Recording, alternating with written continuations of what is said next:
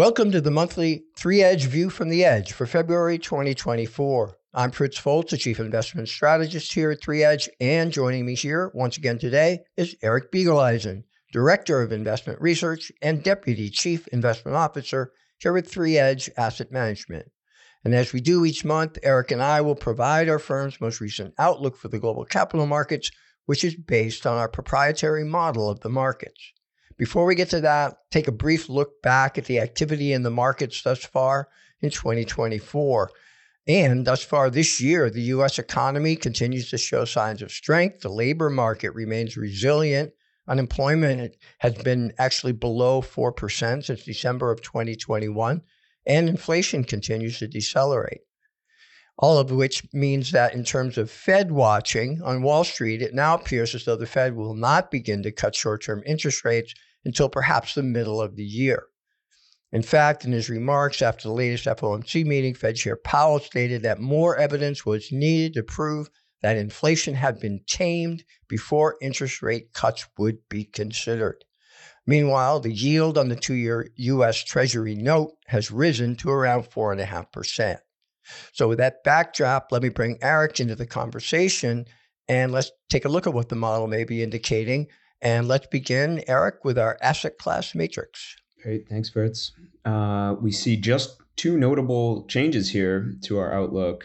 Um, some will be surprised to see the first, which is that the US has moved up to the positive one spot. We've no doubt been uh, talking about how overvalued US equity markets are for as, as long as I can remember. Um, so that way, that may shock some, um, but we will we'll talk about why that that outlook has moved up and, and what we're seeing there. The other notable item there is China slash EM moving down to the negative one spot. We've been much more optimistic on on China in, in the, the, the past couple of months, and, and that outlook has now shifted more negatively. All right, so let's dig in deeper. Let's look at the major equity asset classes, and let's start with that change in the U.S. outlook. Yeah, so the model research is indicating that you know even though they remain significantly overvalued, US equities could continue to climb from here.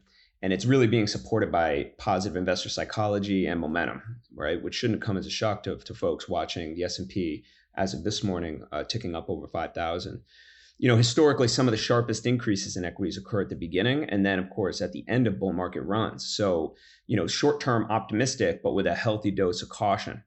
You know, it's worth noting that we've accommodated uh, through exhaustive testing this notion of even allowing US equities to have a positive outlook like this, despite the extreme levels of overvaluation they've been ex- exhibiting for some time now. You know, the answer is that by evaluating market cycles over the last 150 years, we were in fact able to find pockets of opportunity with you know a, a margin of safety in certain environments like today when markets were as overvalued as they are now so nothing's perfect and history doesn't repeat, we know, but does often rhyme. So we feel comfortable having performed this analysis to cautiously tiptoe here. Very good. All right, then let's go around the world here. Let's start with uh, Japan. They had a strong year last year and continuing to move higher here in 24. So, what is the model indicating? Yeah, uh, Japanese equities outperformed the other three of the four major equity asset classes that we model in January, up around 3% uh, on a hedged basis up around 10% as the yen continues on its weakening trend shorter term here, heading back towards that 150 to the dollar level. And the Nikkei 225, a popular Japanese equity uh, index, is just a stone's throw away from its December 1989 peak now. You know, all that said, you know, our current outlook has turned less favorable uh, based on you know the measure of the rate of change of the Japanese yield curve, which has slowed its recent steepening from when the BOJ relaxed the 10-year cap uh, and so we think that that could weigh on Japanese equity markets uh, a bit. All that said, we do continue to find Japanese small cap value equities to be a bit more undervalued and potentially attractive. And should the yen top out at around 150 and then begin strengthening again, that could be attractive to these smaller cap firms, relying more on domestic demand than overseas. How close is Japanese equity market to that 89 level? Do you know, even with orders of magnitude? It's really just a, a percent or two away, real close. That, I think the, the peak was, uh, the index level was 38,915, and we're at 36,897. So real, real close. That is astounding, right? Like, how long have people had the conversation that it, you know, it, how long it's taken it to get back. So that's really astounding. Anyway, moving on. Let's look at Europe. Um, definitely, they've struggled here in 2024. So, what is the model research uh, pointing out in terms of European equity markets? Yeah, European equities did struggle in the first month of the year, down around 4% intra-month and then and then managing to finish the month slightly positive, but the region continues to face, you know, just mounting or building signs of economic weakness across the the eurozone collectively.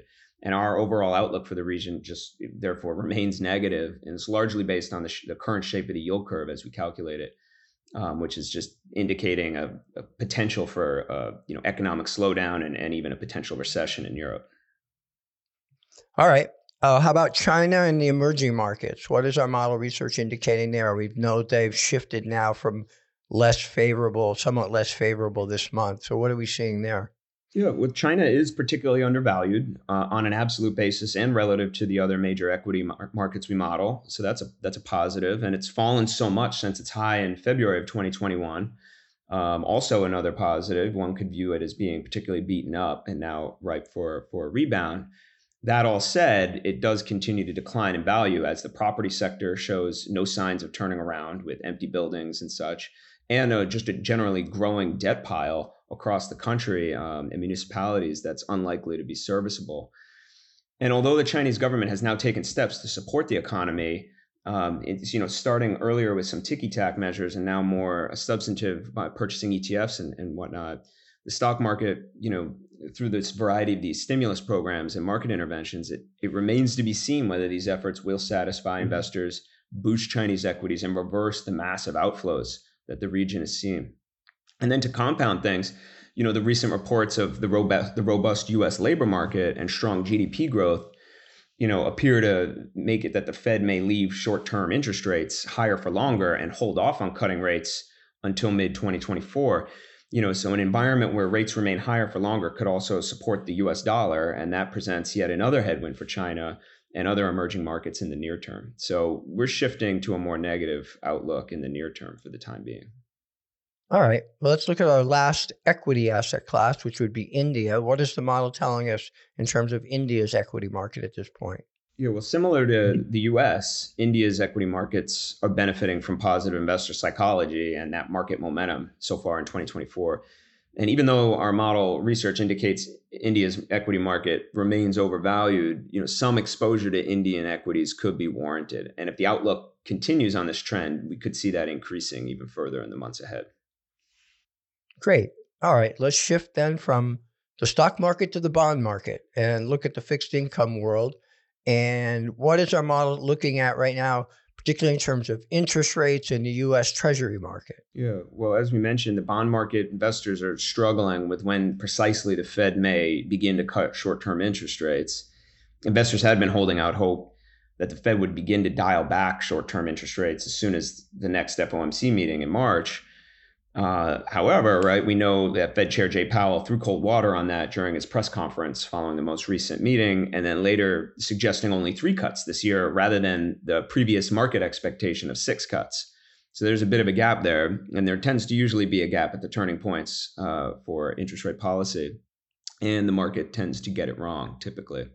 Uh, right. Our model research finds intermediate seven to 10 year US Treasuries at levels that make them somewhat attractive. So some lengthening duration could be appropriate in the near term. You know, a move to lengthen duration could also include uh, utilizing intermediate duration Treasury inflation protected securities or TIPS. You know, that said, given the risks that inflation may persist along with an ever increasing supply of government debt issuance, you know, we still do favor shorter maturities. You may be a heavier bias to shorter maturities, which provide attractive yields. Great. What about the corporate bond market or, or the credit markets? So, you know, the inversion of the, not, not a lot new to report here, but the inversion of the US yield curve, you know, does continue to signal the, the risk of that potential economic slowdown, despite us talking about the equity markets rallying up to new highs. And this just isn't presently reflected in the, the corporate credit spreads, which are very tight and offering a less attractive risk reward profile presently, particularly as compared to treasuries. So we still remain cautious here. All right. So you're really not getting paid to to, to take the risk of uh, going in the corporate market. That's right. That's right. All right. Let's shift gears once again. Let's look at real assets. That would include gold and commodities. And why don't we start with gold? What is the market seeing there? Yeah, well, we talked about this probably last month. Um, the price of gold rallied along with other asset classes in the, the, the final couple months of last year. They reached an all time high uh, pr- price in late December and finished 2023 with a gain of around 13%. And you know what's interesting? I, I'm sure we touched on this last time too, but it's it's it's still it's still interesting. Gold increased in value last year despite rising real yields, and that just usually isn't the case. They usually move in opposite directions. Uh, gold remained an attractive asset class likely last year because of, we saw significant buying by foreign central banks, probably seeking to become less dependent on the U.S. dollar as well as due to the heightened geopolitical risks, which there seems to be no shortage of these days. Right. Um, you know, our longer term outlook does remain positive towards gold. This could serve as a better hedge than bonds against a, an equity market drawdown uh, during maybe a stagflationary environment, should that manifest. And as we know, gold can just serve as that hedge in in a you know continued heightened environment with with ongoing geopolitical risks around the globe. Excellent. Now we'll look at commodities and and commodities one of the few asset classes that actually didn't have a very good 2023. I guess primarily because of the price of oil. But what is the model saying now about the outlook for commodities? Yeah, it remains pretty negative here. Um, uh, the model research, uh, the outlook, you know, this is negative investor sentiment in, in China in particular that continues to mm-hmm. negatively impact our commodities outlook since there's a connection there. And, you know, should the Middle East continue to draw more countries into the war and supply routes get significantly impacted, then no doubt we would likely see a shock or a boost in the oil in oil prices in the near term. So that that certainly remains uh, a risk, an upside risk, of potential. But in the absence of that, uh, you know, not particularly attractive right now until we see more uh, global economic growth potential. All right, great, Eric. Thank you. Thanks for providing the update from our most recent model outlook for the markets. Uh, certainly seems as though a great deal of investor attention will remain focused on the strength of the U.S. economy, on corporate earnings, the labor market, and inflation data, since these will probably be the critical factors that will affect when the Fed may begin to short, cut short term interest rates.